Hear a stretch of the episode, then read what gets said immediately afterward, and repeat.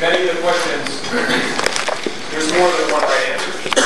So when I upload the, um, the answers that I have to that, just realize if you gave us a reasonable argument, that we think um, it is reasonable, we think it's correct, we'll get the credit for that as well. And I mentioned last time, what we try to do also is, before we start assigning a grade on anything in particular, we like to go through and look at everybody's answers first, to make sure we're getting some consistency. So, necessary thing in this class, all the questions are graded somewhat on a curve. Um, Anybody have any questions about this? For the exams, we need redox credentials or formulas or It's a good question. Uh, Thanks. I was just reminding I want to talk about that. So, I'm not going to make you memorize redox tables. You will get a redox table on the exam. You will get um, any of the constants that are in those equations. But really, you've learned three equations. How to generate a proton, or calculate a proton motive force, redox differences between things, and how to calculate the free energy from that. Those are pretty simple equations. I expect you to know. Um, also, be aware that you know you need to bring in um, a calculator when you come to class for the exam, because obviously you're going to have to do some calculations on it. So be ready for that. Almost, it might be every exam you have to bring a calculator. So various things.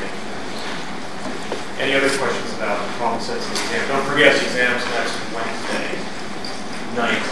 And just to give you a heads up, it will not be in this room. It will be in this adjoining room, 1520, I think the number is. It's a large room to give you guys a little bit more space. Um, It starts at 5:35. I could have started at 5:30. There's a class, apparently it has to be a certain number of minutes classes. So it starts at 5.45. You should be able to finish it by 7. Um, But I'm not someone who sits there and says, you know, 7, I'm taking your exams away. If you're someone that takes a little bit longer to do the exam, fine. We'll wait, work at your own pace to get it through. All right. So, the last topic that's going to be on this exam is fermentation.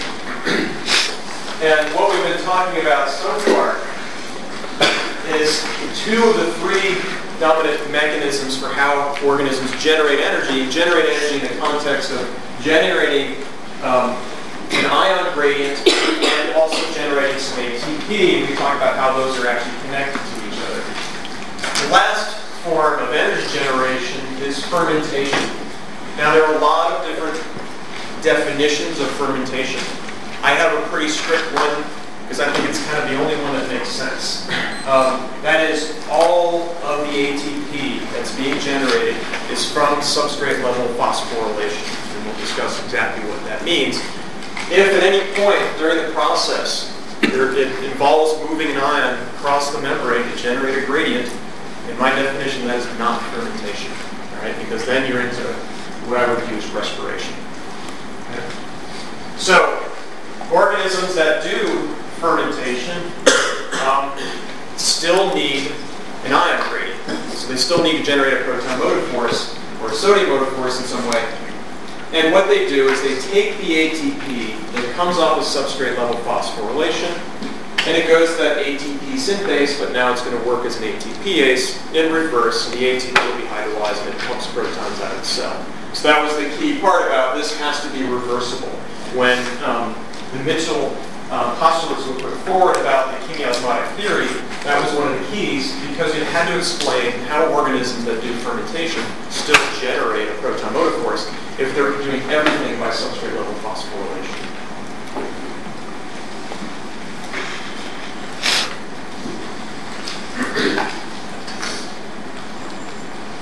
So, fermentation, as I said, lots of different definitions. Generally, um, it was defined by Pasteur as life without oxygen.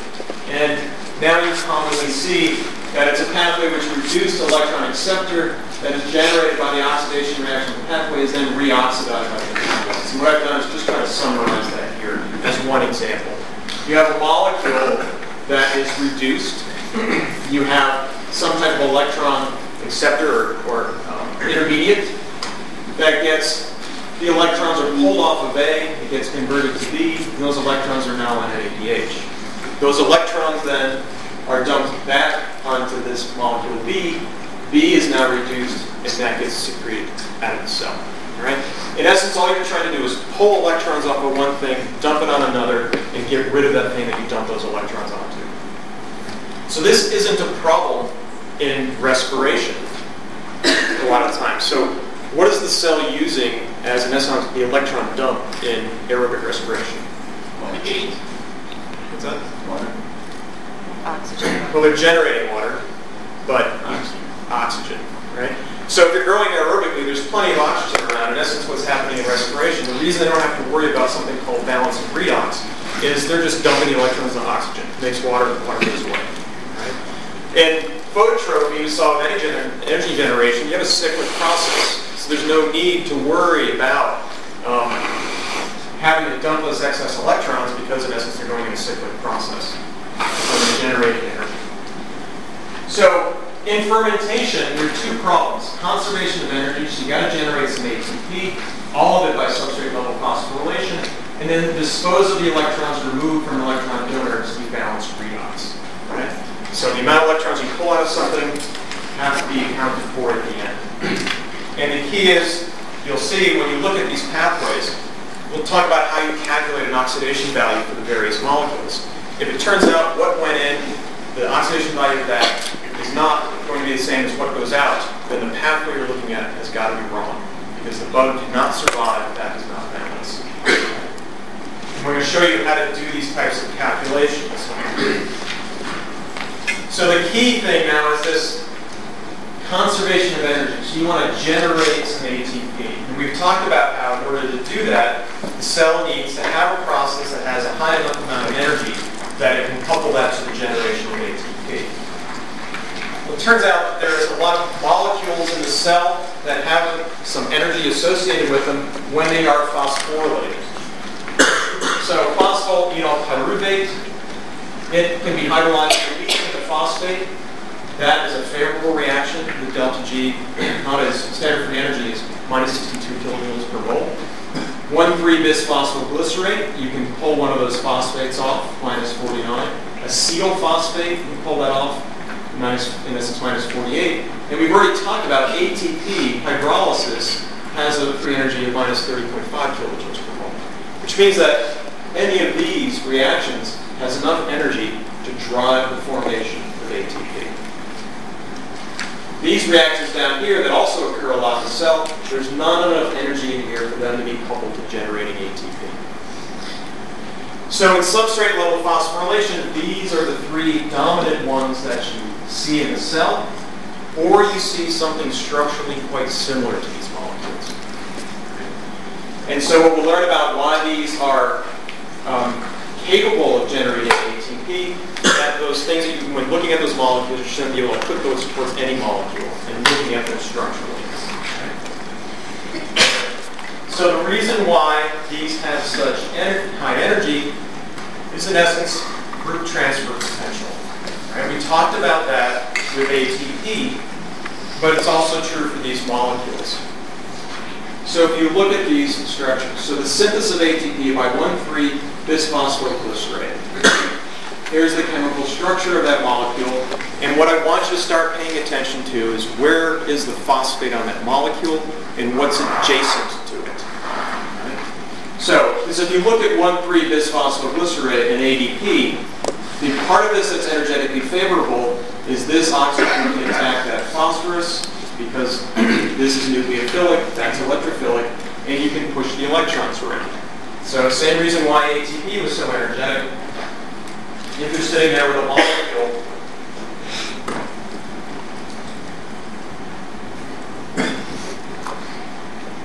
such as this, one of the benefits is if your ADP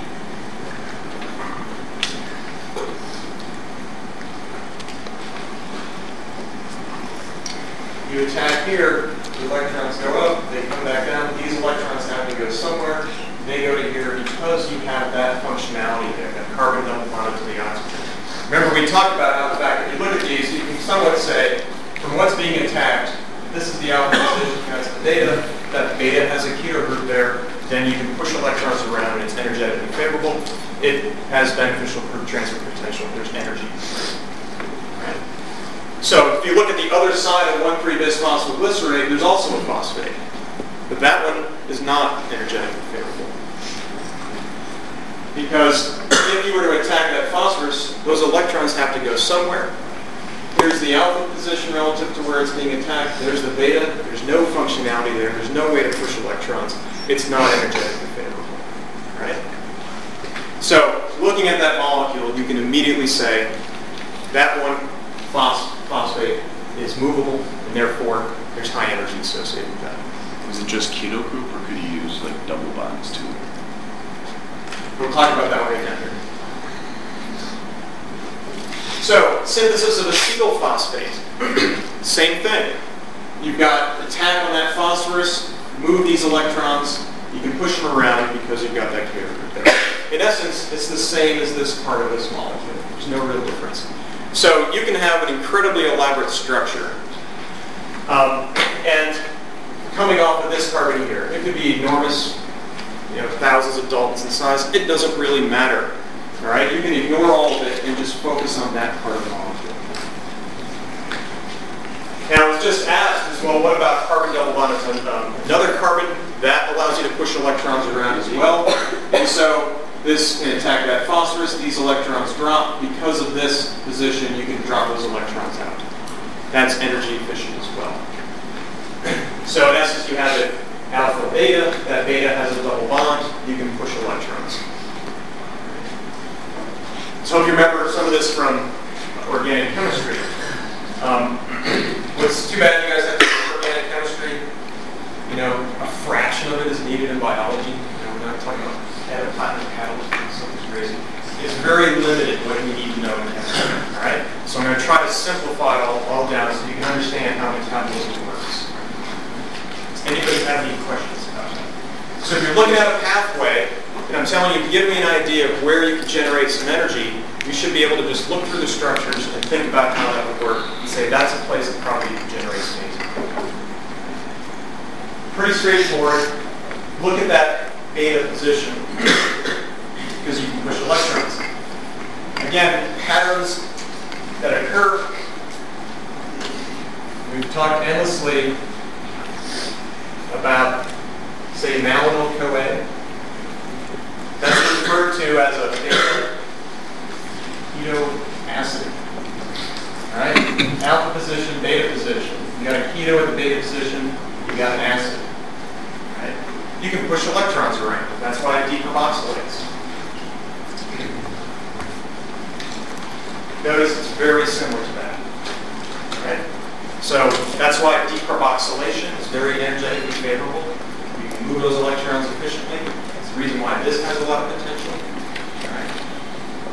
The other thing is, is when you look at a molecule such as this, you can also go the other direction.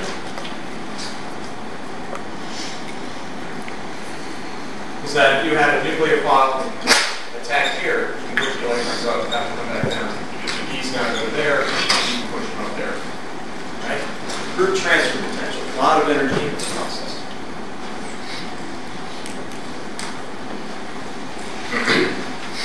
So the other thing you'll see a lot of in fermentation and throughout metabolism are these thioesters. So remember this is what an ester looks like. The thioester, in essence, that oxygen is replaced by that sulfur. So you can look at this reaction. You make acetyl-CoA, that can very readily be converted to acetyl phosphate. Right?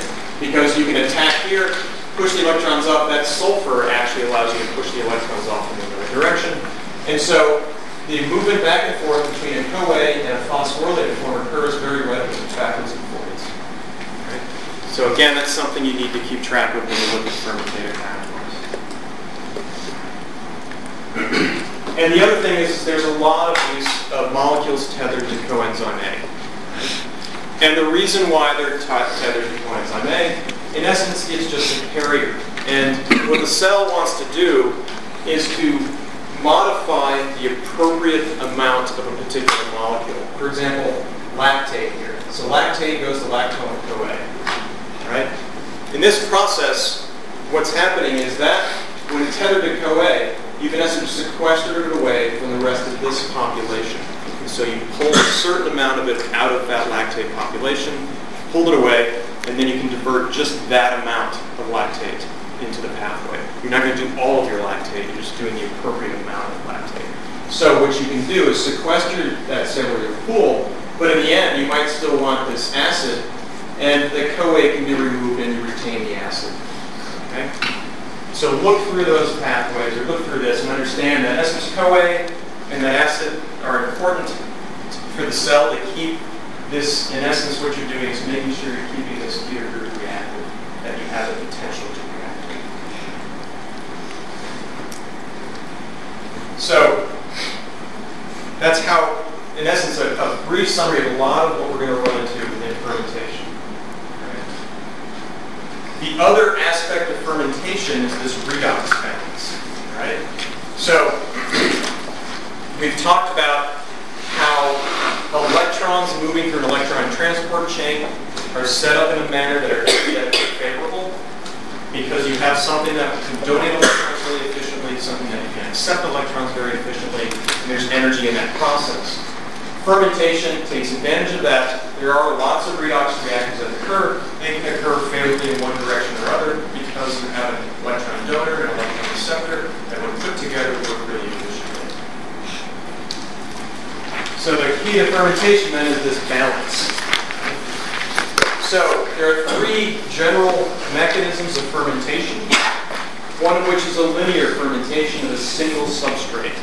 And it's kind of what originally I put in as the definition. You have a molecule A that is reduced, you pull the electrons out, it becomes oxidized into molecule B. Those electrons at some point are then dumped back onto the molecule, converting it to molecule C. Since the amount of electrons pulled out of A and dumped onto B are equivalent, redox balances. You can have branched fermentation pathways where A gets converted to B, but B can go in two different directions. If it goes in two different directions, you still have to balance redox. So you typically will have a pathway that is the oxidation pathway, and you'll have another one that'll be the reduction pathway. Right? And they have to match up. And we'll talk about examples where you can go through the oxidation pathway, and let's say it takes, or let's say you go through the reduction pathway, and it turns out that that has to accept, um, in going from B to D, it has to accept four electrons. Right? But going from B to C only removes two electrons. So the way the cell deals with it is move through here twice to balance this one reaction, okay? Because everything has to balance. And the last thing we'll talk about is fermentation of two substrates. And all it means is that one of them is going to get oxidized, one of them is going to get reduced. So you're going to pull the electrons out of A, you're going to dump them onto C, balance redox.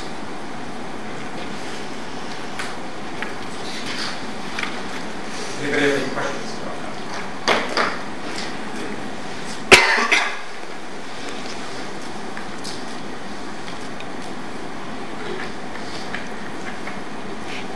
So the other thing, and I'm sure, I think I've seen a slide, and you guys all took 303, and this is probably very similar to one that was shown by the person talking about metabolism.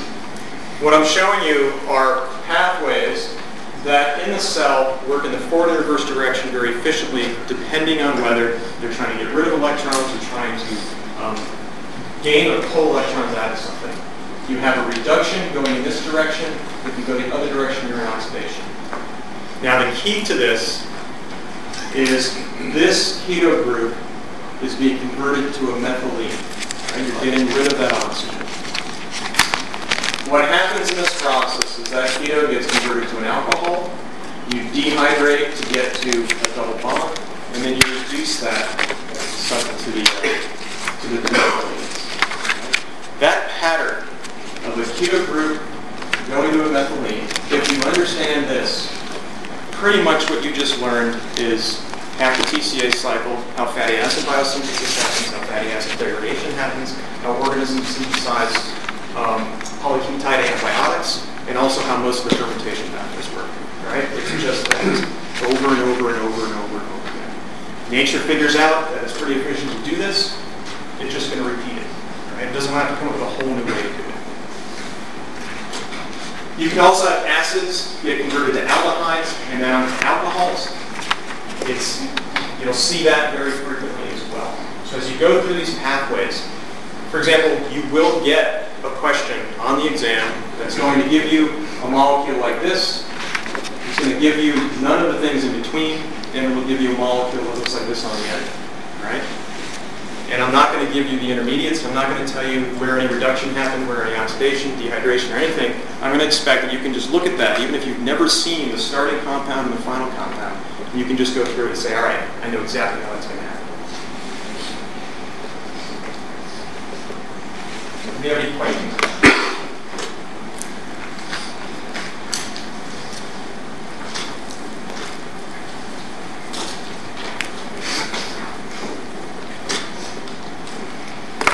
All right, so now, before we get into these pathways, want show you some tricks that you can do to really understand um, what's going on. And what you can do with this is, if you get stuck, you really can't figure out what has to happen, you can do some quick calculations. Or you're not sure where reduction will happen, oxidation happens. I'll show you how you can figure that out. All right? So the first thing, if you have a molecule that I draw, or you see it's drawn, where these oxygens have a negative on them, first thing you would do is convert those to having protons. So in essence, they have the hydrogen there. Okay? So if you're looking through a pathway, first thing, if you're trying to understand redox, do that. The other thing is if you see a molecule such as this, you have a phosphorus, it is a phosphate molecule, break the bond between the oxygen and the phosphorus and replace it with a hydrogen. All right, so you can ignore the phosphate in this. All right? What we're going to do is I'm going to show you how to calculate redox. The other thing is if you have something like acetyl-CoA, get rid of the CoA except for the sulfur and add a proton onto it. All right? So when you're first looking at a pathway and you're trying to understand redox and understand how the fermentation works, just do that to start off with. So the other thing is add up the value of the compounds using the, the following values. All right. So if we look at, we're only going to concern ourselves with the most common things in biology. So you're going to have hydrogen, you're going to have carbon, and what I'm drawing are the valence electrons to those molecules. You have nitrogen. You have sulfur. And you have oxygen. So to understand whether something got oxidized or got reduced, you should know by now that if something became reduced, it gained electrons. If it was oxidized, it lost electrons. And the big challenge in fermentation is to try to go through and say, well, is this molecule more oxidized and reduced than that molecule? And that's really difficult to do. You know, you can sit there and draw out the entire pathway and come up with some assumptions, but I'm going to show you a formula here that allows you to do it very quickly. Right? So what we're going to do is every carbon that you see, you're going to give it a value of zero. For nitrogen, what we're going to do is ignore the valence electrons that are paired together. So we're going to give it a value of 3. For sulfur, we're going to ignore the paired electrons and give it a value of 2. Do the same with oxygen. Give it a value of 2. And then with hydrogen, we're just going to give it a value as one valence electron, but we're going to give it a value of minus 1.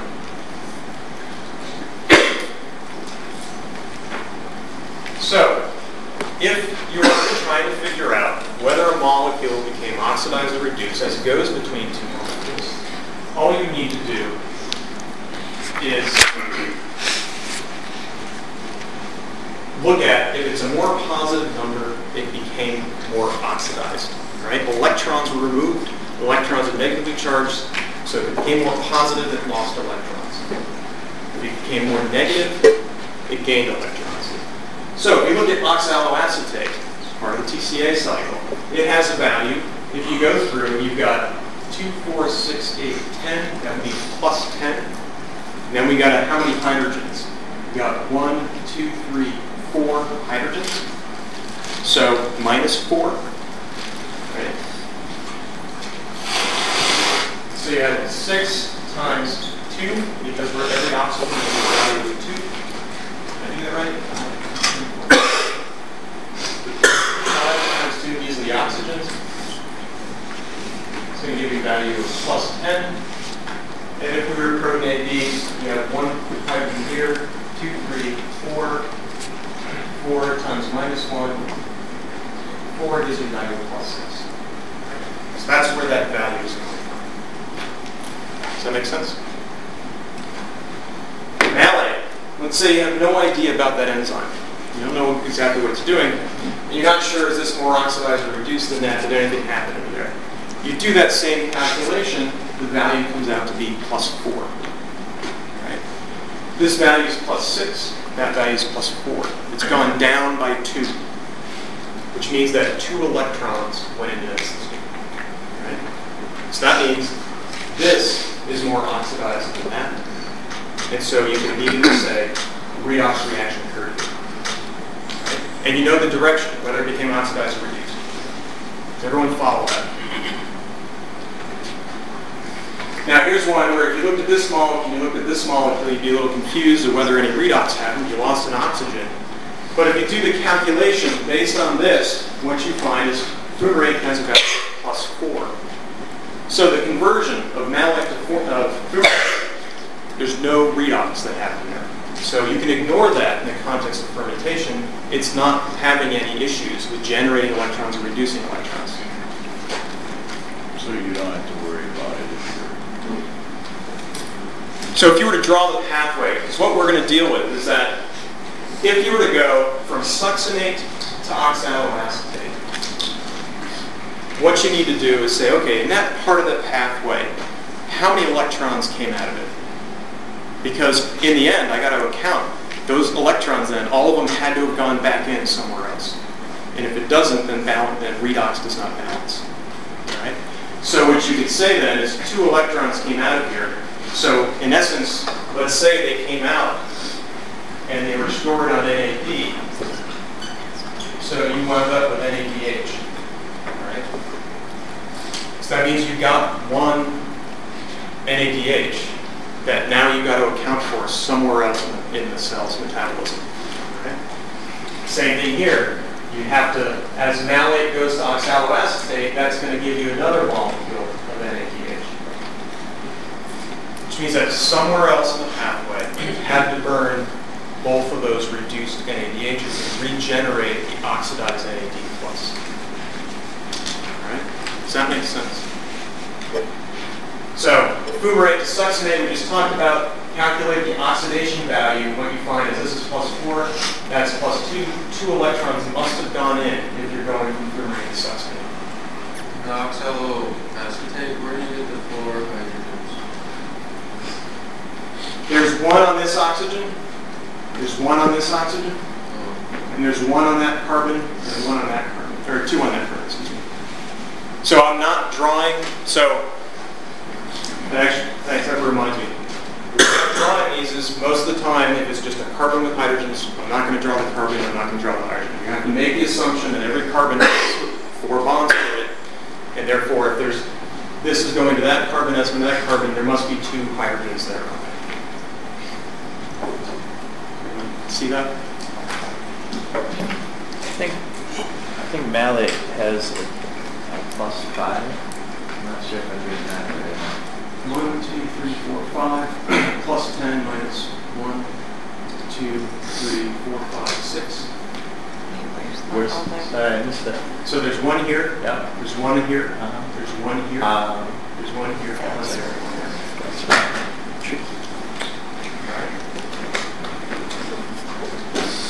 This comes incredibly handy when you're trying to do this. If you're doing research and you're trying to study the metabolic pathway, and we'll, I'll show you an example of this later this semester, and you're trying to figure out, well, the enzyme that converts oxaloacetate to malate, well, I took the enzyme and I put it in there and it doesn't do anything, right? Well, the reason it probably doesn't do anything is the fact that if an oxidation or reduction is happening, it probably means you had to throw in a cofactor, such as NAD or NADH. And you know which one to throw in because if you're going from oxalate, you're thinking it takes oxaloacetate and goes to malate. Well, you know that electrons must have gone through, so you're not going to add NADH because that's oxidized. You're going to add NA, excuse me, NAD. You're going to add NADH, right?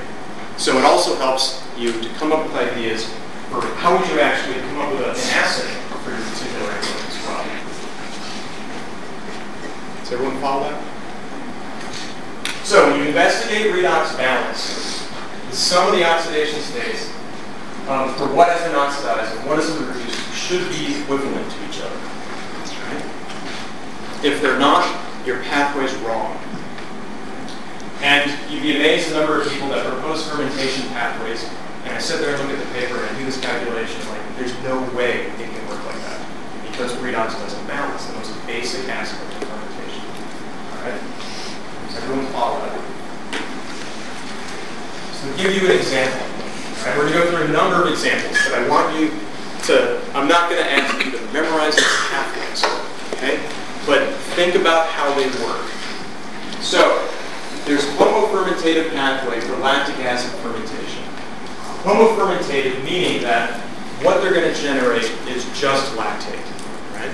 And this is a very common um, mechanism and common in lactic acid bacteria that we find in a lot of dairy products.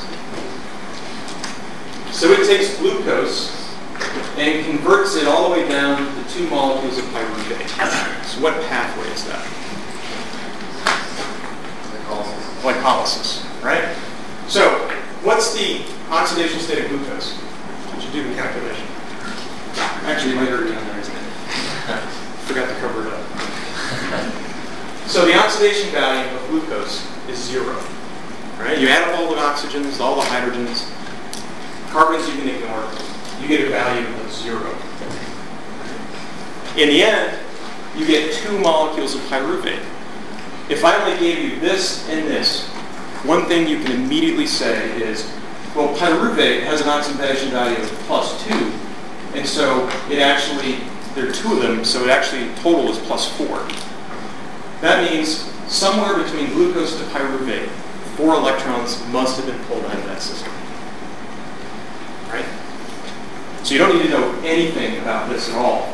If I give you just that and that, all you have to do is do the oxidation value calculation, and now you know two, two electrons. Almost always it comes out two electrons at a time, and so in doing that, what you wind up with is probably generating two molecules of NADH. You don't need to know anything about this pathway. Clearly, the organism can't stop there because we started at a value of zero, and all of the products in the pathway together have an oxidation value of plus four. That doesn't balance. You have to get back to zero. Pyruvate gets reduced to two molecules of lactate. Both of them go to lactate, oxidation value of lactate zero. So, two molecules of glucose go into two molecules of lactate. Overall, oxidation values are zero. It balances past the pathway. If you go through this as well, you'll notice that we talked about how you generate ATP. Key in on certain structures. 1,3-bisphosphoglycerate. This is a simplified version of phosphate. Notice alpha position, beta position, keto group. You can get that phosphate off and generate ATP. All right? Phosphoenol pyruvate, one of the other molecules to pay attention to. But here's that oxygen. You got the, or excuse me, the phosphorus would be attacked. Oxygen, the alpha position, beta. Carbon double bonded to carbon. You can push the electrons. Right? So this overall process for these organisms is energetically favorable. In the end, you have a standard free energy of minus 198 kilojoules per mole. Thermodynamically, this is a great pathway to go through. The organism balances redox and it generates ATP. Burns, it uses 2 ATP up here, but generates 4 down here, so you get a net gain of 2 ATP. and you balance your redox. So that's how all these pathways work. You just look through them, think about oxidation values, and then start making proposals. If you had seen this pathway and I didn't tell you where ATP comes in, you should be able to figure out where that would go. And if I didn't tell you what step any redox happened, if you wanted to, you could sit and calculate the oxidation value of every single one of these, and you would find that it's here that that must happen. Because that's where you notice the difference in the oxidation values occurring.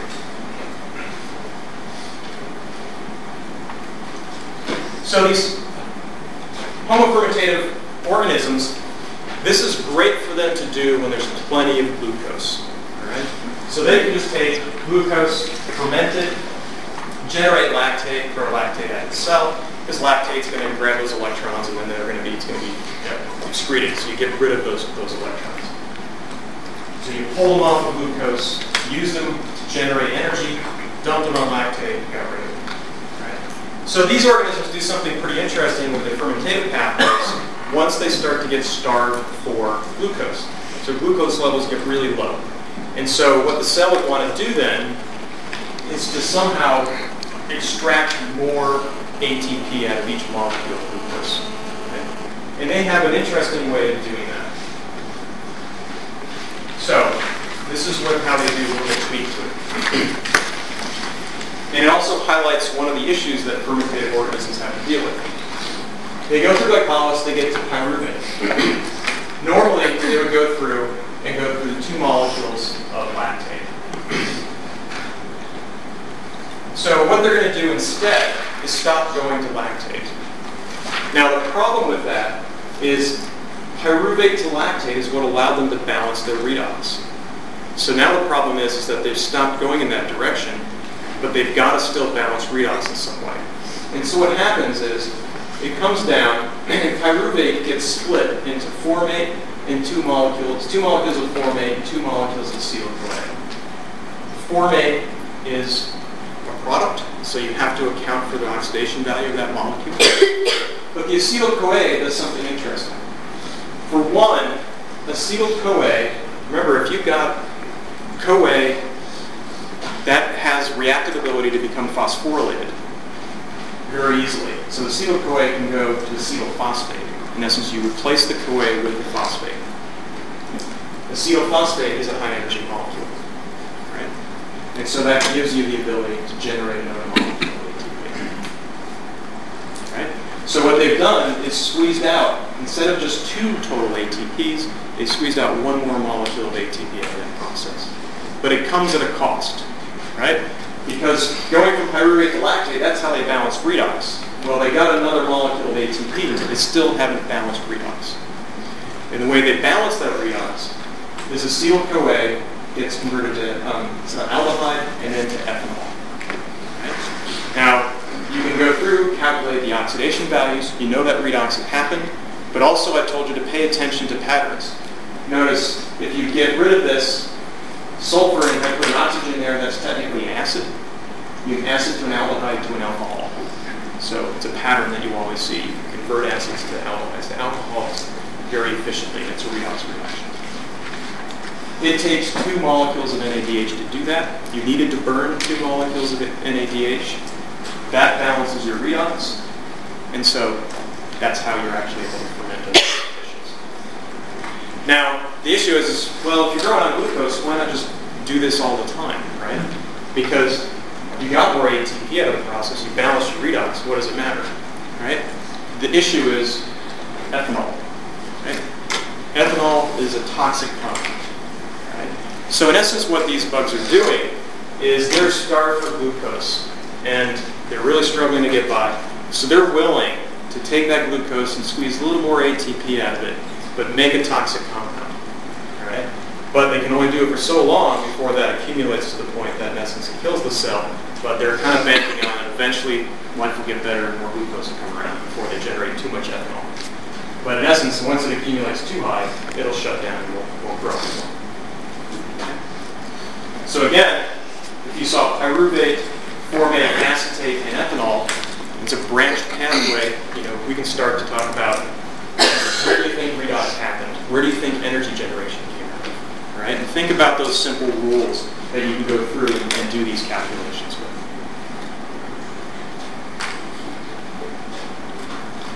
So you can imagine that if you're a lactic acid bacterium, this is beneficial when you have low glucose. If you are someone working in a dairy plant, um, and the product you're generating kind of spoils if you get too much ethanol into it, you're going to want to keep track of how much glucose is around because you don't want these bugs converting to this because they become starved. All right? So you have to make sure that you understand the amount of flux of glucose going through this process to not generate some ethanol. Well, some people might like ethanol their dairy products. I, I wouldn't a fan. So, um, anyway, so just give you that. Now, there are lactic acid bacteria. You can also have some that are heterofermentative. This is just showing you the process overall. It works in a slightly different way. Glucose is coming through and eventually going to this intermediate uh, 5-phosphate. In the process, it's losing carbon dioxide. All right, so you went from a six-carbon compound to a five-carbon and one-carbon. So carbon dioxide is a product. So you would know, if I gave you glucose going to ribulose 5-phosphate and carbon dioxide, without knowing anything in between here, you would know that some redox happened because the oxidation values of those molecules are not the same. And keep in mind, it's this going to both this and that. So you have to count for both of them, all the products in the reaction. You go to xylulose 5-phosphate, that eventually can go down through the bottom half of glycolysis and then onto lactate, and you get two molecules of ATP. You get generate one molecule of NADH, but you oxidize one molecule of NADH. So that part of the pathway is fine. You don't have to balance redox in that aspect. But the problem is you generated two molecules of NADH here. The cell has to balance that. And so you get to xylulose 5-phosphate, you get to acetyl phosphate. And it's glyceraldehyde phosphate. Now, acetyl phosphate, I've told you, is a molecule that has a lot of high energy, so it potentially could be able to generate some ATP. So you could draw that and say acetyl phosphate goes generates ATP, so you get acetate, that's the pathway. What's the problem with that?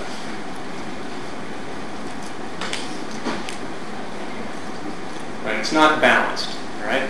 you generated two reducing reduced molecules up here, but you haven't balanced. These balance down here, but you still have this excess reducing power. You've got to get rid of it. The way they get rid of it is acetylphosphate goes to acetyl-CoA. This is, in essence, similar to the pathway I just showed you. That technically can be viewed as an acid, acid to an aldehyde to an alcohol to generate ethanol. Okay? So it's called heterofermentative because you make not only lactate, but you also make some ethanol. Right? So you're not making just lactate. The homofermentative guys will make some lactate, but only when they're really starved for glucose. So, we'll stop there for today. But remember, don't. Start going through and understanding how to do all these calculations, think about